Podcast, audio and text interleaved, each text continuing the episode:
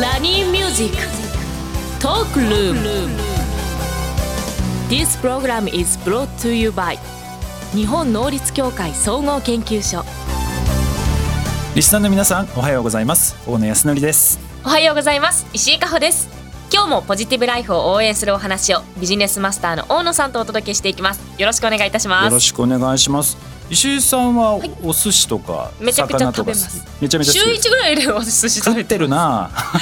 ちなみに何が好きですか？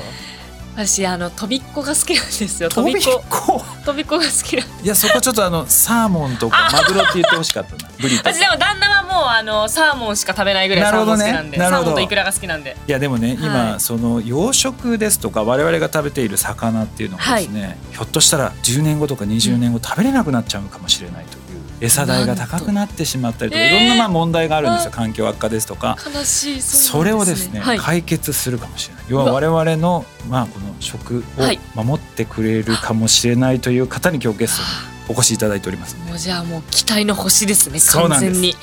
ではではしっかりとお聞きしたいと思います。このコーナーからいきましょう。大野康則のライフシフトマインドナーは一歩先を行く社会人のヒントを大野さんから素敵なゲストをご紹介いただきお話しいただきます。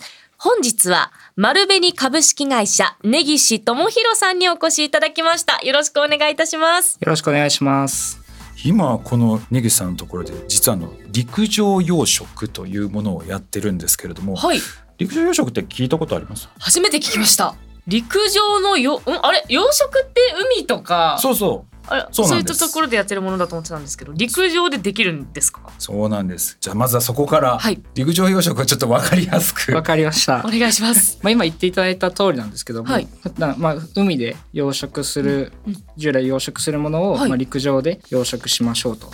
いううんものでして、でも今回我々がやってるのって、はい。そこからまた一歩進んだ閉鎖循環式陸上養殖っていうものをやってまして、はい。丘で育てるだけじゃなくて、はい。さらにもう環境に良かったりとか、新しい技術を使ってやってるっていうのがまあ今回の養殖になります。大丈夫ですか？ついてきてますか？えっと水槽がある感じですか？そうです。イメージははい。なんか大きな工場の中ではい。生産するって感じなんで、皆さんがイメージするような魚を海で育ててるのとはちょっと違うかもしれないですね。野菜だったりとかそっちの方が近いかもしれないです。ですかね、そのなんか工場みたいなところに丸いタンクがあってその中に魚がぐるぐるぐるぐる泳いでるっていう。あ、ちょっと待ってください。あの葛西臨海公園のあのなんでカツオでしたっけ、マグロでしたっけ、マグロ。マグロ。マグロマグロ。がこうぐるぐる回ってるの。はぐるぐる回ってる水槽のイメージで合ってます？まあ まあ。まあまあまあ、まあまあ大きな枠では合ってるかもしれないです。へえ。でまあ多分葛西臨海公園とかの場合ははい。近くに海があるので、はい。水をそこから引っ張ってきてそ,、そうですね。の水を活用してきっとそのまま流してるっていう感じなんですけど、はい。今回のこの丸紅さんがやってるのはそれをきれいにしてる。そうです。ほぼ100%再利用しちゃいます。ってことは海がない県でもできるってことですか？その通りです。おおすごい。そんなことできるんですね。ただ今ねこのものすごくそれをやるっていうのは、はい。なんかいろいろ技術も大変だしコストもかかるしいろいろ大変だと思うんですけど、うん。なんでこのタイミングで今陸上養殖をはい。この丸紅さんはやらやろうと思ったんですか、やっぱり生産物の安定的な供給だったりとか、はい。環境の問題っていうのがかなり最近言われてると思うんですけども、はい。まあ、いよいよ現実になってきたなというのがあると思ってまして、やっぱ水産物を食べる人はどんどん増えてるけども、まあ、それに対する供給が足りてないみたいな、水産物って天然の、まあ、自然界に存在するものと養殖人が育てるものってあるんですけど、その養殖が今その供給を支えてるんですよね。天然に関してはずっと漁獲量って横ばいで30年ぐらい変わってないんですけど食べたい水産物食べたいっていう人が増えてる中で養殖がそれを支えてたと。でもその養殖も完璧じゃなくてやっぱりその海で養殖する上で、えー育てられる環境が限られてたりとかして。限界が来てしまうと言われている中で、まあ、その解決になるかもしれないのが、まあ、今回の陸上養殖かつまあ閉鎖循環式っていうので環境にも優しいよっていうおまけがついてくる。そうなんですだから気づかない間に、はい。あの我々が食べてる多分お魚の半分以上はあのもう養殖？え、あ、そう。そうだったんですそう意外に気ね。づいてないんです。は半分以上。そうですね。ねはい。へえ。じゃあ私が毎週寿司屋で食べてるのはほとんど多分多分そうじゃない回転寿司なんであのいや安めのます。はい。まあほぼそうかと思います。美味しいですよ。そう。だから分かんないですよ。だから。すごいだからむしろ最近は養殖の方が安定してるというか品質が安定してるので、うん。味がやっぱり自然のだとはい。食べてる餌が何食べてるかわからないし、うん。すごい食べれてる人もいれば食べれてない人もいたりするので結構味にばらつきがあったりするんですけどそういう意味では養殖に関してはそこが安定してるって品質が安定できるっていうところがポイントですよね。へえでそんな中陸上養殖って意外にこううまくいってるところ何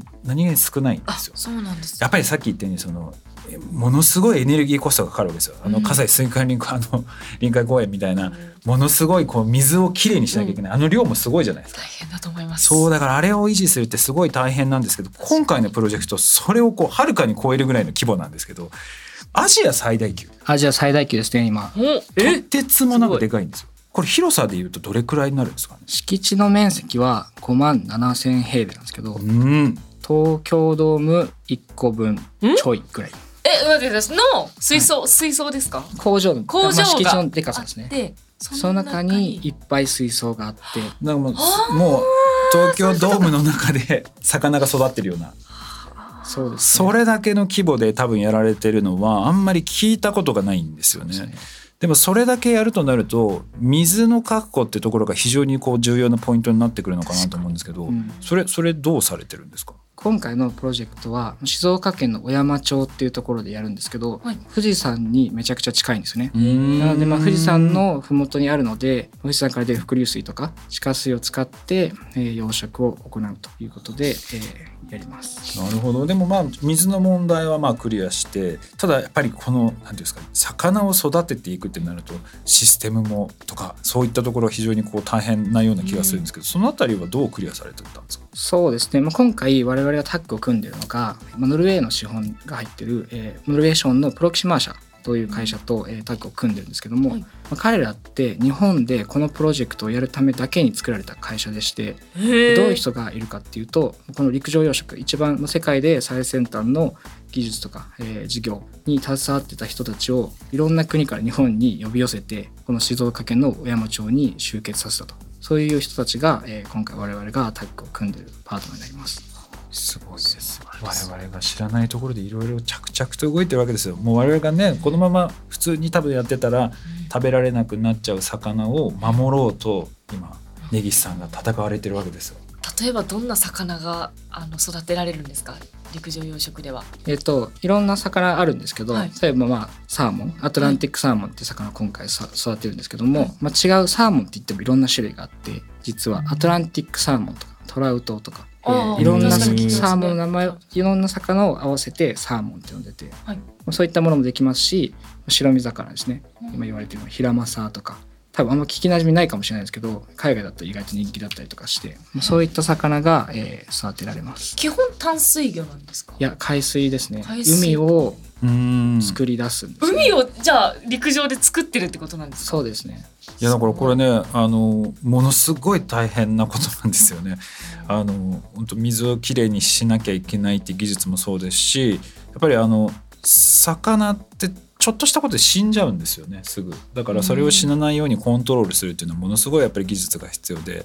なのでおそらくまあ海外のえー企業さんと組むことで、まあ、そこのこう多分自社だけでもやろうと思えばできたからもしれないけれどもスピード感を速めるためにおそらくこういうの組まれたんだろうなっていう、まあ、それぐらい今ね本当にエネルギーの問題ですとか飼料化の問題でかなり危機的な状況になってきてるのでここをですねもう多分私あの結構最後の砦と言っていいんじゃないかなと、えー これが成功するよろしくお願いしかます。ちょっとプレッシャーかけてますけどめっちゃかかってます。これがね成功するかしないかが今後日本の養殖、まあ、にがどうなるかっていうのにこうすごく関わってくるんだろうなっていうだから絶対失敗できないです。本当ですねあのめちゃくちゃ応援してますうん。ありがとうございます。だってそうじゃないと食べれね日本の人ってやっぱ好きじゃないですか。大好きです、寿司うまい美味しい。週一ってすごいですよね週でも一で行ってますねねみんなそうなんでしょうねしかも今は安く食べられるじゃないですか。それこそサーモンだったら一皿120円とかそのぐらいのうん、値段で食べられちゃうから。ますねね。気軽に行けるんですよね。でもそれがなくなっちゃうと思うとやっぱり悲しいのでよろしくお願いいたします。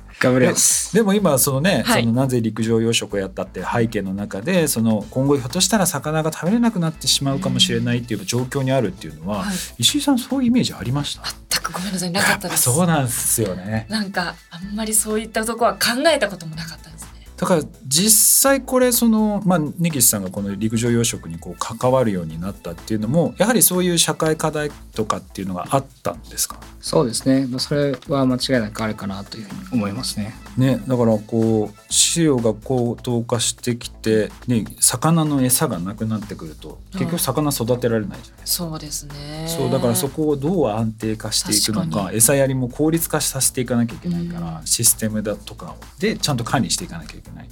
そういったところで今、まあ、これだけの規模でやるっていうのは本当に初めてのことなので、まあ、これが本当に成功するかしないかっていうのはすごく大事なポイントなんですけれども、はい具体的にその目標みたいなものっていうのはどういったところがあるんですか？出荷ですとか売上ですとか。そうですね。今絶賛その工場ですね建設中なんですけど、魚自体は来年2024年から、えー水揚げして皆さんの、えー手に届けたいなというふうに思ってまして、はい。おまずは来年度はい2024年度でいくと2500トンを出荷したいなと思ってます。で最終的に2027年度はい。が、えーまあ、この工場今建ててる工場の生産キャパマックスなんですけど5300トンぐらいまで。5300トン。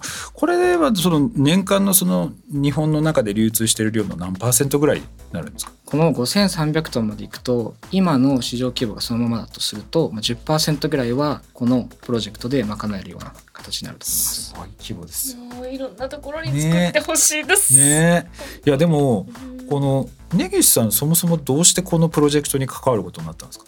そもそもですね、まあ、私もともと入社した時から、はい。えー水産関係の部署に入ってまして、まあ、魚を売ったり買ったりしたりとか、まあ、海外に駐在したりとかしてそれこそまあ天然自然に存在するようなアイテムの調達に関わってたんですけどやっぱりその取れる年があったり取れない年があったりみたいなうん。中で、まあ、会社としても考える中で、まあ、そっちももちろん大事。やっぱりそういったものをちゃんとメッキをして調達してくるのも大事だしもう一方のやっぱ養殖安定して調達できる方も大事だよねっていうのがやっぱりそのチームの雰囲気として醸成されてってやっぱりまあ養殖ここは腰を据えてやらなきゃいけないよねっていう流れに、まあ、僕としては乗っかったみたいな感感じになるんですけど、まあ、やっぱり共感できるなと思ってますね。これはあの部署を自分移動されたんですか？いや移動してないですね。もうずっと同じ部署でその部署がこういうふうにどんどん成長を遂げていったみたいな形になるんですけど。いやこうなんていうんですか大企業になるとこう自分のこうやりたい仕事とか、まあ、そういうものにつけない方っていうのも非常に多いのかなとは思うんですけれども、はい。その辺根岸さんっていうのはどうやられてたんですか？まあなんですかね。僕としてはやっぱり最初えー入社して入ったところでいこうがむしゃらにやってたら今に至るって感じなんですけどまあでもなんかやっぱ納得感ありながらやりがい感じながらできてるのでそういう意味だとラッキーだったのかなとは思いますね。でもなんかこのね番組にゲスト来られる方、はい。皆さんそうおっしゃってますね自分のやるべき仕事をずっとやってたら、新規事業とか今のこう仕事をうん。やるようになってきたっていう、だからやっぱりこうなんか2 3 0代の人はなんか今ある仕事っていうのをきっちり本当にこなしながら成果を出していくとその次にチャンスがあるんじゃないかなそうですね。そういう気はするんですけれどももうこう20代から30代のこう、まあ、聞いてらっしゃる方とかにこうエールをとか一言アドバイスをするとしたら 根岸さんからどういうメッセージがありますか？めちゃくちゃ僭越ですねそれは。いいんですけどはい。まあなんですかねわ私自身はその水産業とかに関わってるんですけど、はい。でまあ、日本見てみると水産ってすごい代表的な産業なんですけど、まあ、普段生活してるとえそうなんだみたいな魚ってもうあんまり取れないんだとか大変なんだみたいなってイメージがなかったりすると思うんですけど、はい。まあ、その中でこういった、えー新しいことにチャレンジとかをしてるやりがいを感じてますし多分聞いてくださってる方の中でも分野とかは違うと思うんですけど、まあ、日本のためにとか、まあ、もっと言うとまあ身近な人のために何か頑張ろうとかっていうので取り組まれてる方っていっぱいいらっしゃるんじゃないかなと思うので、まあ、同じ世代として一緒に頑張りたいなというのが私からのエールになります。熱いですよね。はい僭越でした。熱い。熱いいやーもうびっくりでした。なんか初めてそのね魚の今の現状うん。も含めて、こういった希望が生まれてきてるというのも知れたのでもう本当にこれからも美味しいや本当に美味しい美味しいお魚をよろしくお願いします。ねなんとかしてこう成功してね、その日本のその次の世界に行ってほしいなと。はい。陸上養殖。勉強になりました、ね、覚えもう覚え覚えました。陸上養殖、ね。もうすぐに友達にでも言えます。ぜひ閉鎖循環式まで。閉鎖循環式。はい検査循環式も覚えました。はい。ありがとうございました。ネギさんありがとうございます。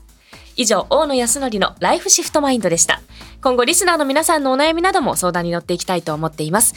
お悩みは、ラジオ日経番組ウェブサイトか、私、石井加穂のインスタグラムでも募集しています。ひらがなで、喜びと検索してみてください。ぜひ、ご質問をお寄せください。